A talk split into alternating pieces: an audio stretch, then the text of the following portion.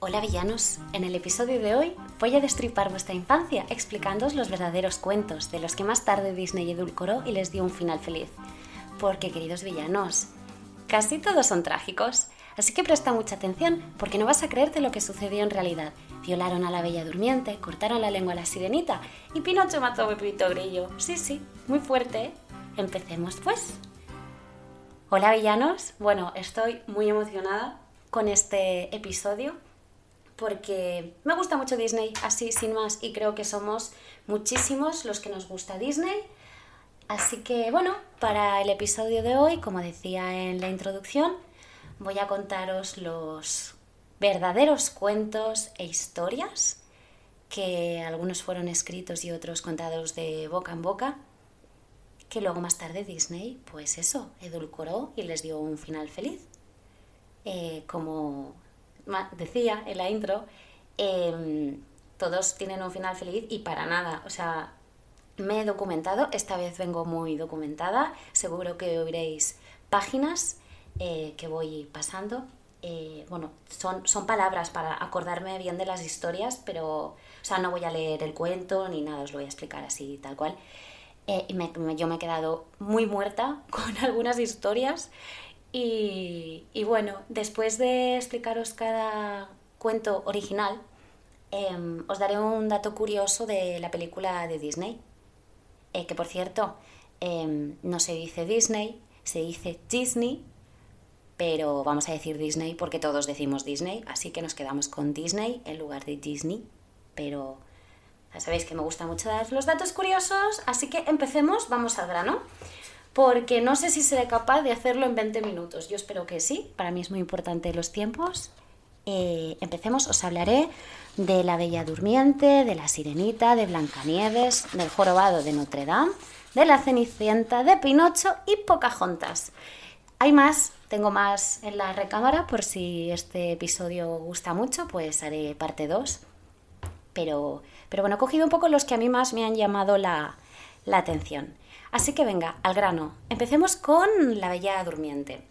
La Bella Durmiente se escribió en 1635 por Jean-Baptiste Basile, que además este autor eh, también fue el creador de Blancanieves y La Cenicienta, entre otros. Era, fue el, el que fue antes de los hermanos Grimm, si no me equivoco, no recuerdo si antes o después yo diría que fue después y, bueno, este autor, como los hermanos Grimm, pues eh, incluyó el cuento de la Bella Durmiente en una colección de cuentos que se llamaba Pentamerone. Sí, Pentamerone. Y bueno, eh, la Bella Durmiente se llamaba en realidad eh, Talía, Sol y Luna. ¿Y por qué Talía? Porque nosotros conocemos a la Bella Durmiente de Disney como Aurora, pero es que realmente la verdadera, la de 1635, se llamaba Talía. Y bueno, pues Talía era una chica de 15 años. Ah, en esta historia no existe ni Maléfica ni existen las tres hadas, eh, que por cierto eran siete, luego entraré en esto. Eh, no existen esta, tanto Maléfica como las hadas eh, se pusieron más tarde y de hecho las puso Charles Perrault, no sé pronunciar, siento las pronunciaciones, Em, Charles eh, Perrault y las incluyó en el, 1900, en el 1697. Perdón. Entonces, lo que decía, pues nuestra querida Thalía, que siempre hemos conocido como Aurora, era una chica de 15 años que se pincha el dedo con una rueca de lino. Se, se le astilla, se, se le clava y ella cae en sueño profundo. Entonces, ¿qué pasa? Los reyes, sus padres, eh, viendo que no hay manera de despertarla y que, bueno, parece que estará toda la vida durmiendo, la abandonan en el castillo. O sea, dejan a la princesa ahí en el castillo abandonada, se piran, se van y la dejan sobre un, lecho de piedra. Entonces un día, años más tarde, no sé cuántos, así, un poco después, ¿no? Ya han abandonado el castillo, tal y cual. Entonces un día un rey, que era un rey actual, eh, que estaba casado y, y, le gustaba mucho la caza, deambuló por, los terrenos de, allí, del castillo de Talía. Y entonces eh, entró en el castillo vacío y, y se la encontró. Entonces, bueno, quedó preso de su hermosura y la violó. ¿Qué ¿Qué pasa? Que Talía estaba dormida. Por, por eso es la Bella Durmiente. Pero aunque esté dormida, todo por dentro funciona. ¡Ay! ¿Qué pasó cuando la violaron? Pues que se quedó embarazada. Se quedó embarazada y a los nueve meses parió dormida, parió dormida mm, a sus dos hijos. Uno se llamaba Sol y el otro Luna. Por eso el cuento se llama Talía, Sol y Luna. Bueno, ¿qué pasa? Que Talía, eh, bueno, los niños nacen y tal, y entonces, bueno, que, van, que ah, van a los pechos a amamantar. Pero ¿qué pasa? No pudieron ser amamantados por, los pechos porque la princesa llevaba un, corsé. Entonces el, instinto de succionar de, los bebés, pues ¿qué hicieron? Pues se fueron viendo que no podían amamantar, se fueron a los dedos de Talía y le mordieron, succionaron un dedo con la buena suerte, qué casual, que uno de ellos arrancó la astilla que, con la que la princesa se había, se había pinchado y dormido. Entonces el bebé le arranca la astilla y ¡pam! Talía se despierta. ¿Qué pasa cuando Talía se despierta? Aquí empieza un poco lo gore ya dentro de la violación. Bueno, pues como os he contado, el rey que la viola estaba casado. Pues la reina, la mujer del violador, eh, se entera de que Talía ha despertado y de que tiene dos hijos que habían sido del rey. Pues en lugar de enfadarse con el rey por meterle los cuernos con una niña de 16 años dormida, lo que hace, por celos, la reina se entera y, manda dos cosas. Una, manda raptar a Talía para que la quemasen viva y luego manda cocinar a sus hijos, a Sol y Luna. Entonces coge la, la raptan a Talía y, y entonces ella, la reina, da al cocinero, le, da los dos, las dos criaturas, para que el cocinero las cocine y la reina se pueda comer las criaturas. ¿Qué pasa? Que el cocinero se apiada de las criaturas y realmente lo que prepara es pollo. Entonces le da la comida a la reina y la reina se, come, se, se lo come, se, se come el pollo pensando que son los niños. Cuando el rey se entera de que la reina quería matar a, quería quemar a Talía y que presuntamente se había comido sus hijos, pues lo que decide es que la reina es la que fuese quemada. Entonces al final, pues los niños y Talía acaban bien y, y esta es la verdadera historia de, de La Bella Durmiente. O sea, muy fuerte. Yo me he quedado con lo de la violación y que parió a los niños y, tal. Y yo dije, madre mía, esto tengo que contarlo. Así que aquí estoy, contándoos la verdadera historia. ¿Qué curiosidades hay dentro de La Bella Durmiente? Como os he dicho, em, este libro de Jean-Baptiste Basile fue del 1635 y más tarde, en el 1697, Charles Perrault, en una colección de cuentos que se llamaba Cuentos de Mamá Ganso, añadió a Maléfica y a las hadas, que en un principio eran siete. ¿Vale? Entonces en el 1812 los hermanos Grimm eh, volvieron a, hacer una adaptación, una versión, y la versionaron. Es la tercera vez que por los hermanos Grimm, o sea, primero fue el Jean Baptista, luego fue el Charles y ahora los hermanos Grimm eh, vuelven a, mm, hacer una versión. Vale, la versión que Disney coge es la última, es la de los hermanos Grimm. ¿Y qué cosas modificaron lo Disney? ¿Qué modificó? Bueno, para la delgadez de Aurora, que la llaman Aurora, deciden que Talía no, no mola y la llaman Aurora en Disney. Eh, se inspiraron en la delgadez eh, de la que fue actriz Audrey Hepburn de Desayuno con Diamantes. Y una cosa muy graciosa que encontré es que, ¿sabéis en la película que están las hermanas, ay, las hermanas, están las hadas, que si el vestido rosa, que si el vestido azul, que si el rosa, el azul, y luego acaba que se ven dos escenas en cuanto le están preparando el pastel a Aurora de su cumpleaños, y, de, y al final, cuando está bailando con el príncipe, que van cambiando las hadas porque se pican, el, el, vestido. Pues esto en realidad no estaba en el guion de Disney, pero lo que les pasó a los miembros de la producción es que no sabían si hacer el, vestido azul o rosa y al final esta idea la trasladaron a la película y a mí me parece como muy guay esto, quedó muy chula. Otro dato curioso es que en La Bella Durmiente es la primera película de Disney, fue la primera, la pionera, en que la madre seguía viva. Porque en casi todas eh, la madre muere, o, ella, o el padre, o los dos, pero en esta la madre estaba viva. Fue la primera. Y la segunda, en que la madre también estaba viva, eh, fue la película Mulan. Que bueno, Walt Disney, eh, Walt Disney eh, lo que le pasó es que su madre murió muy joven, él jamás, eh, ¿cómo se dice? Superó el trauma y entonces él quiso. O sea, lo que hizo fue edulcoró todos los cuentos, porque ya veréis lo que os digo, todos son trágicos, a cual peor, los edulcoró, pero siempre quiso mantener un elemento de la muerte, porque al final la muerte mmm, de momento no mmm, podemos ser más longevos, vamos siendo cada vez más longevos en, la historia, pero seguimos muriendo. Y, y bueno, entonces eh, esto, esta es la historia de la Bella Durmiente de Thalía.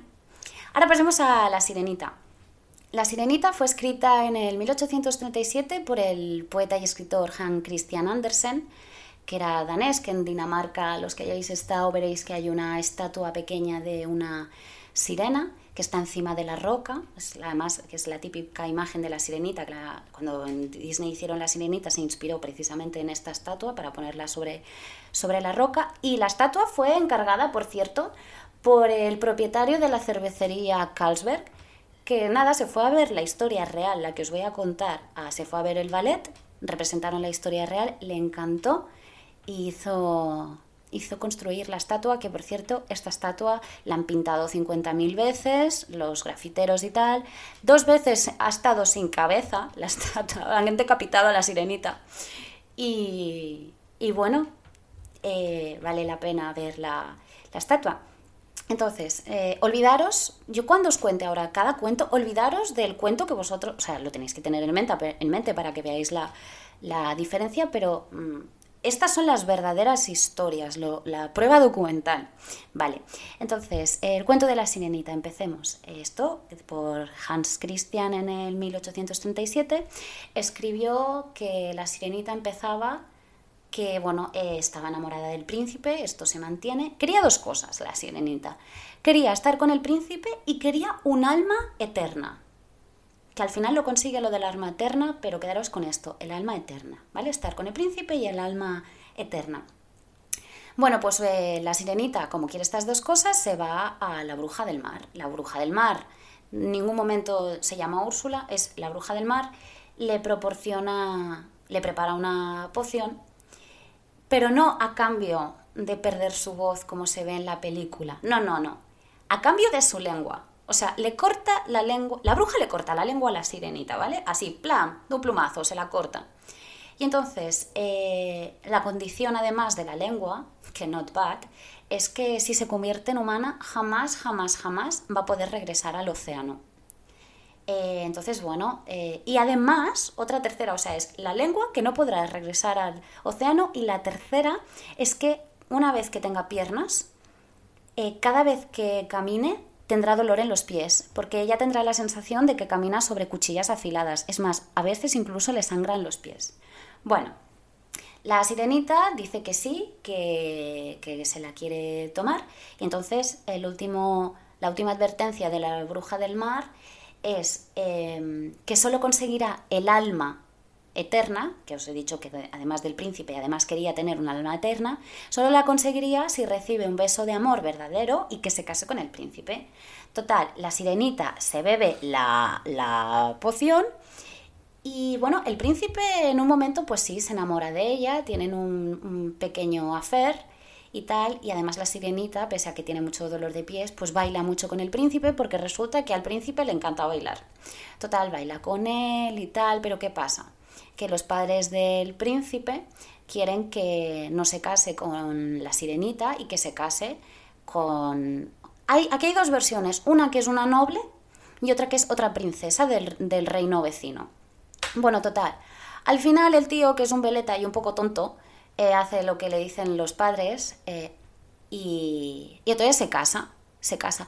Porque a todo esto, que me ha dejado una cosa, hay un naufragio como en la película, pero no es la sirenita quien lo rescata, es esta princesa o esta persona de alta alcurnia. Lo que pasa es que la sirenita estaba por ahí y se obsesiona con él, pero no lo salva, ¿eh? No lo salva. Bueno, total, que entonces al final el príncipe, siguiendo el consejo de sus padres y porque además descubre que quien realmente le salvó fue la otra, pues le da la patada a la sirenita y se casa con la otra.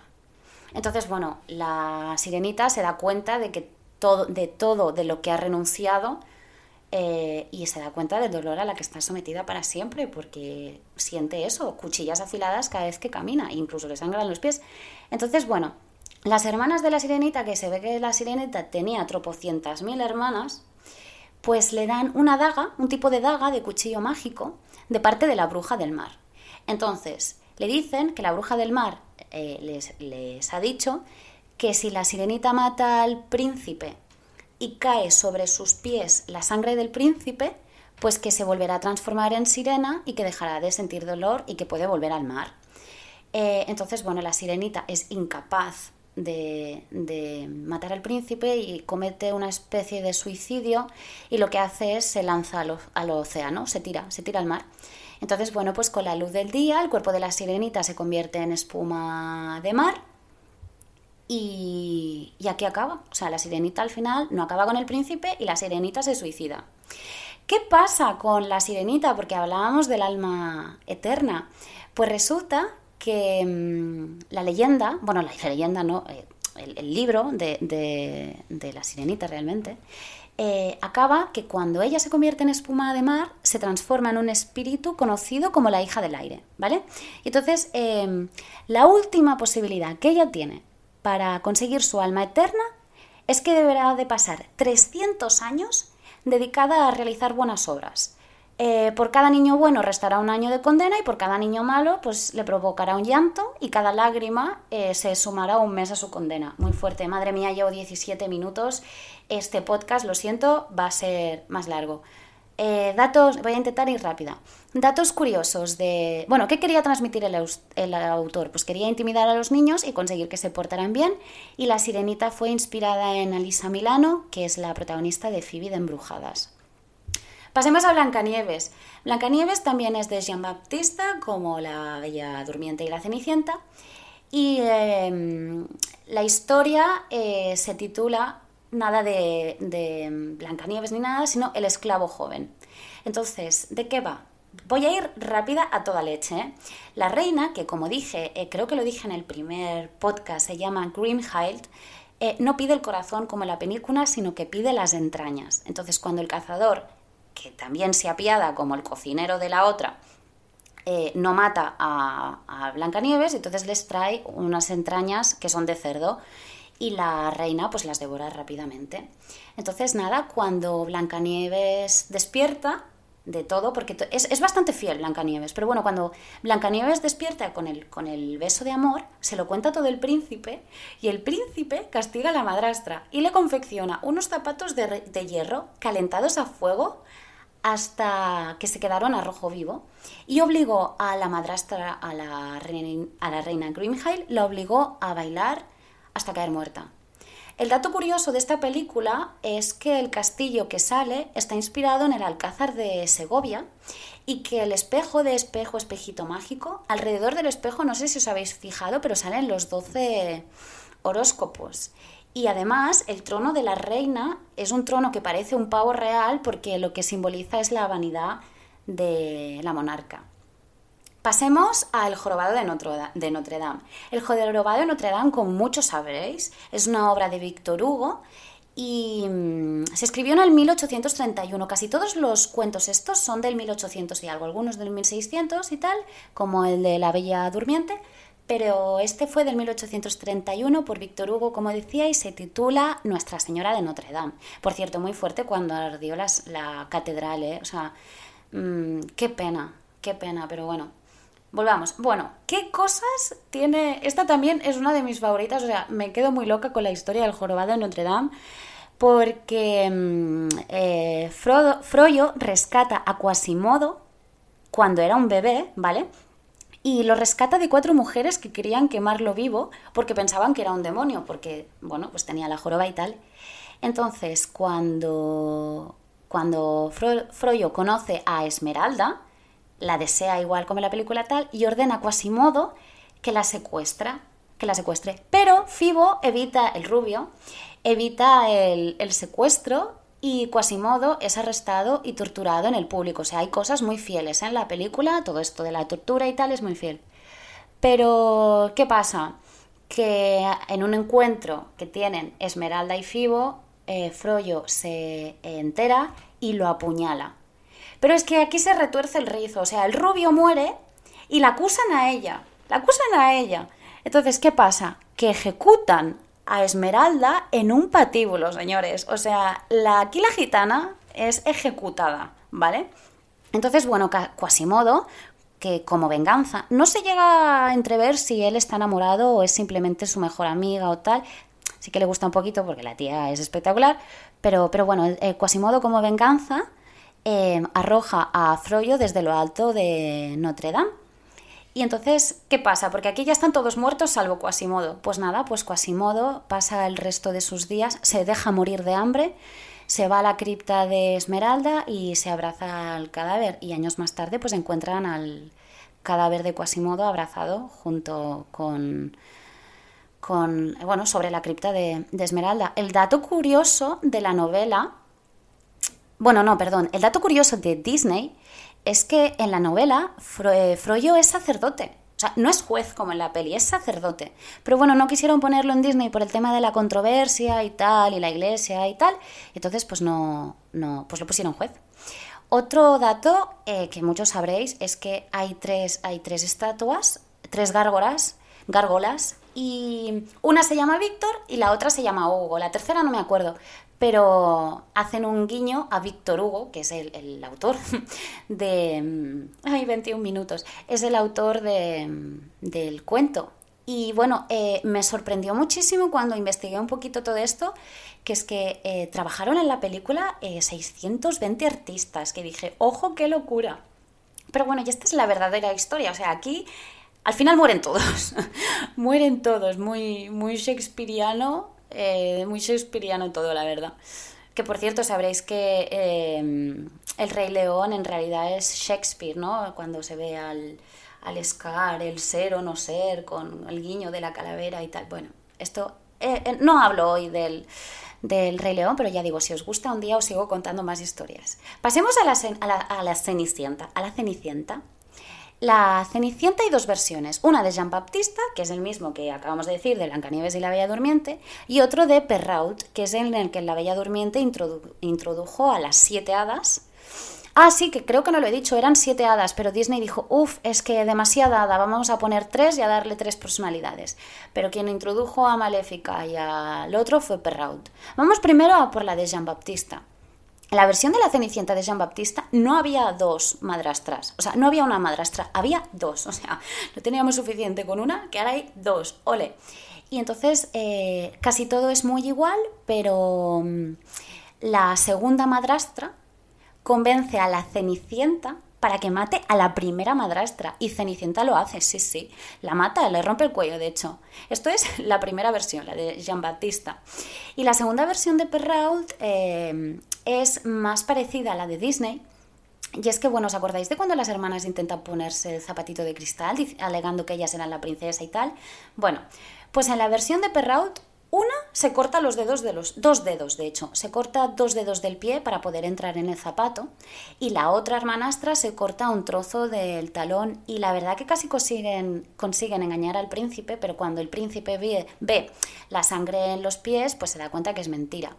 Entonces, cuando se casan, el príncipe y, y mm, Cenicienta, sus amigas pajaritas, las palomas y los pajaritos y tal, eh, a método de castigo por las maldades de cómo se han portado las hermanastras con, con Cenicienta, pues los pájaros picotean los ojos de las madrastras y las dejan ciegas.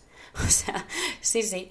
Pero bueno, el dato curiosa de, curioso de la película de Disney es que eh, Cenicienta era la princesa favorita de Walt Disney porque, mira, ya lo estoy diciendo bien y todo, Walt Disney, porque decía que se sentía muy identificado, porque, bueno, como os he dicho, además de su madre morir joven, de, Walt, em, Walt nació en una familia pobre y fue con su esfuerzo y su sacrificio y, y, gracias a otro dibujante, porque, señores, no dibujaba Walt Disney, de hecho dibujaba fatal. Esto es un poco como Steve Jobs y el otro, pues lo mismo. Pues bueno, fue el inspirador y tal Walt Disney quien hizo el mundo, pero realmente porque tenía atrás un dibujante de puta madre. Pero bueno, en fin, entonces, eh, esto, él se sentía muy identificado por, pues, por como la otra, ¿no? Que al final llega a ser princesa. Después de mucho esfuerzo y sacrificio, pues él se sentía identificado y era su favorita. Que por cierto, Emma Watson, la de Harry Potter, Hermione, Hermione eh, rechazó el papel, le dieron el, el, papel para la Cenicienta, se lo propusieron y ella lo rechazó precisamente para hacer La Bella y la Bestia y de la cual hablaremos. Eh, no, no, no hablo, es verdad, no lo he incluido La Bella y la Bestia. Bueno, si tenéis curiosidad podéis buscar villanos, os doy deberes. Y bueno, pues Emma Watson rechazó el papel para hacer La Bella y la Bestia y entonces creo que lo hizo la actriz que se llama Lily Collins, si no lo digo mal, si me equivoco, em, perdón, pero diría que es Lily. Y bueno, nos quedan dos, venga, a ver, 26 minutos, estos son cortitos, nos queda Pinocho y Pocahontas, vamos para allá. A ver, Pinocho. Pinocho no es un cuento como tal, sino que... Eh, o Pinocchio, porque es italiano. De hecho, el, tío creo que era...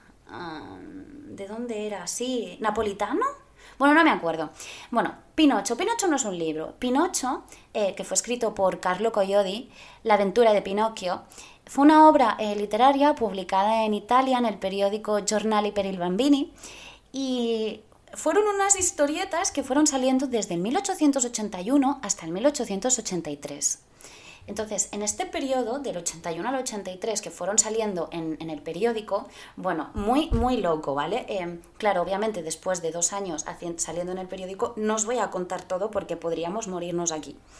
Pero voy a contar las cositas, las historietas más destacables que he flipado.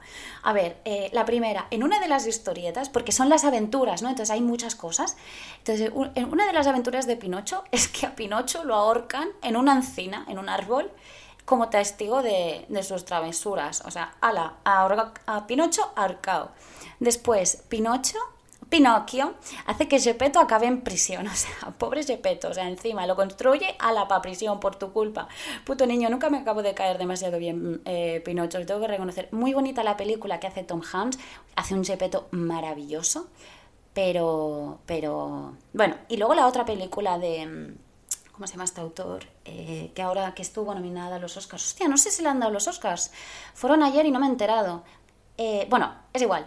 Eh, sí, sí, ¿cómo se llama? ¡Ay, qué rabia! Seguro que me estáis chillando el nombre, pero como no os oigo. Bueno, Benicio del Toro. Vale, eh, después de este pequeño paréntesis, eh, bueno, ¿qué más? Ah, sí, en otra historia, yo es que me peto. Es que Pinocho aplasta y mata a Pepito Grillo cuando Pepito Grillo estaba intentando ser un poco la voz de la conciencia. Pues Pinocho lo mata, lo aplasta al pobre Grillo. ¿Qué más? Eh, Pinocho, antes de convertirse en carne y hueso, se transforma en pez, que casi lo fríen en una sartén.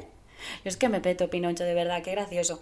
Después eh, se convierte en muñeco y también se convierte en burro. Pero ojo, en burro se convierte un poco diferente a la película. Cuando se convierte en burro, eh, hay un músico que quiere matar a, Pinocho porque le quiere arrancar la, piel y hacer con, la piel del burro, hacer un tambor. Entonces, ¿qué hace? Eh, el tío, cuando Pinocho está en forma de burro, eh, le ata piedras al cuello y lo sumerge en el agua. Entonces, antes, lo más macabro de todo esto es que antes de ahogarse, los peces se comen la carne del burro y claro, ¿qué es lo que queda? Pues el esqueleto de madera de Pinocho. Y entonces ahí vuelve a ser Pinocho. Ya no es burro, vuelve a ser Pinocho. ¿Qué más? Otra cosa, aquí yo me peto, eh, el hada se muere, o sea, se muere eh, por, a causa de las penas por las que le hace pasar Pinocho. Pero bueno, hay un momento que más adelante en las historias el hada vuelve a aparecer. Resucitó el hada, para eso es un hada, ¿no? Y bueno, como dato curioso de esta, de esta de estas historietas, de esta obra literaria publicada en el periódico, em, Disney, eh, cuando hizo la película de Pinocho, no sé si alguna vez os habéis fijado, yo no me había fijado y luego lo miré y dije, ostras, es verdad, es que cuando Pinocho es un niño de madera, las manos, o sea, cuando él es un niño de madera, si os habéis fijado, lleva guantes. Pues lleva los mismos guantes que Mickey. Hace un guiño Walt Disney con Pinocho a Mickey poniéndole los guantes a Pinocho, que son las mismas manos de Mickey. Lo que pasa que sí que es verdad que cuando Mickey se transforma en un niño de verdad de madera, ay de madera, sí, al contrario, cuando se transforma en un niño de carne y hueso, ya no utiliza guantes. Y bueno, finalmente, eh, la última película que vamos a tratar es Pocahontas, que esta a mí es la que más pena me da. Eh, es porque fue un personaje histórico real. Pocahontas está basado en una joven, que por cierto murió con 21 años, luego os cuento, que se llamaba Matoaka. Y Matoaka era conocida además como Pequeña Silenciosa y más tarde fue rebautizada eh, que luego os cuento, como Lady Rebecca Rolfe. Vale, esto del romance de la película de, con John Smith es mentira, producto Disney, nada, mentira. Entonces, ¿qué pasa en la vida real con Moaka? En el 1613, los colones británicos la descubren, la ven, la raptan y la violan. Pero es que no solo la raptaron y la violaron, sino que la obligaron a convertirse al cristianismo y adoptar el nombre de Rebeca. Por tanto, ya no podía ser llamada como Matoaka, sino como Rebeca. Entonces, bueno, ¿qué hacen? La, la casan con un hombre llamado John Rolfe, por eso a ella se la conocía como Lady Rebecca Rolfe. ¿Vale? Se casa con este hombre y en el 1616, o sea, tres años más tarde de que, la, de que los, los, colones la, la y la violaran, se la llevan a Inglaterra. Y una vez que están allí, encima los muy... Mm, ¿Vale? Em, la presentan en sociedad como prueba de que los nativos del Nuevo Mundo podrían ser domesticados. O sea, un, un, día hablaremos del racismo en el podcast porque es un tema que me cabrea mogollón. O sea, somos personas, me da igual que seas hombre, mujer, eh, me, da igual si te sientes hombre, mujer, como si te sientes pez. Me da igual que seas binario, no, no binario, transexual, gay, lesbiana, o sea, me la pela. Eres una persona tienes corazón y sentimientos. Me la pela tu color de piel, me la pela todo. O sea, mientras seas nice, y, seas mm, respetuoso con la gente, es que, bueno, es un tema que me enciende y ya lo hablaremos. Este sí que lo hablaremos un día. Me meteré un día en un jardín, pero bueno, a ver, a ver qué pasa. son temas un poco peleagudos, pero bueno, es mi podcast, soy villana y voy a hablar de lo que me sale del coño. Entonces, siguiendo la ruta de Pocahontas, que ya llevo 32 minutos, I'm so sorry. Eh, bueno, la presentan eso, ¿no? Que, los nativos de Nuevo Mundo, pues que podían, mm, podían ser domesticados. Ah, manda cojones. Bien, bueno, pues dos años más tarde de que mm, trajeran a Matoaka, bueno, perdón, a Lady Rebecca, la trajeran a, Gran Bretaña. Eh, ella en ese momento tenía 21 años y preparaba su vuelta a Virginia. Ella murió de una forma se ve súper terrible y dolorosa. Eh, no queda claro si, es, si muere de neumonía, de tuberculosis o de viruela. Pero bueno, eh, el dato curioso, creo que es una historia súper interesante. Yo buscaré más información a título personal. Espero que indaguéis vosotros también muchísimo en esta historia de, de Matoaka. Y bueno, Disney, cuando coge a este personaje histórico real, eh, los datos curiosos de la película de Disney de Pocahontas es que fue la primera pareja eh, interracial, que por cierto la segunda fue eh, Esmeralda y Fibo. Fue la primera pareja interracial. Se inspiraron para Pocahontas en, en la modelo, la supermodel Naomi Campbell, y luego, ¿vosotros os acordáis de Thomas, que era un joven colono que acompañaba a John Smith, que siempre llevaba gorrito, que era así muy mono, muy bueno y tal? Que no sé por qué ahora me ha recordado este, este Thomas, ahora me viene la imagen y me recuerda al de Anastasia, me recuerdan un poco, no sé por qué. Em, bueno, pues resulta que este, que este joven colono, el amigo de John Smith, está inspirado en Christian Bale. Y es que, eh, de hecho, en la versión original de la película, en en, americano, eh, fue fue Christian Bale quien, quien dobló a, Thomas. Y nada, y finalmente deciros que hasta la fecha eh, es la única princesa que tiene tatuajes. Princesa, ¿eh? La única princesa con tatuajes. Y bueno, villanos que chulas, ¿no? Las historias, no sé cuál os habrá llamado la atención. A mí la que más me impacta es la Bella Durmiente, esto que la violan, que tiene dos hijos, que la quieren quemar viva, los, los niños eh, se quieren comer a los niños, es la que más me ha llamado la, atención. La que más me he petado y que no sabía era Pinocho, no sabía que, desde, desde el 1881 hasta el 83 eran unas historietas que salían en el periódico, pues no tenía ni idea. Yo pensaba que, pues no sé, que era una historia, un libro de un boca a boca. Y la que más pena me da sin duda es la de Matoaka, Pocahontas o Lady Rebecca Rolfe. Así que nada, em, espero nunca más hacer un episodio de 35 minutos porque a mí me gusta que esto sea muy rápido y tal y que podáis estar fregando los platos, cocinando, escuchándome, que no tengáis que parar el podcast para retomarlo más tarde. Pero bueno, eh, valía la pena, Disney muy guay y hasta aquí el podcast de hoy, villanos. Espero que busquéis más historietas, que os haya gustado el capítulo de hoy. Ah, en el capítulo del viernes hablaremos de crímenes y de cosas de crímenes. No, no del podcast crímenes, ¿eh? sino de crímenes. Será un capítulo un poquito oscuro, como los villanos. Así que feliz semana. Nos vemos el viernes. Un besito, villanos. Chao.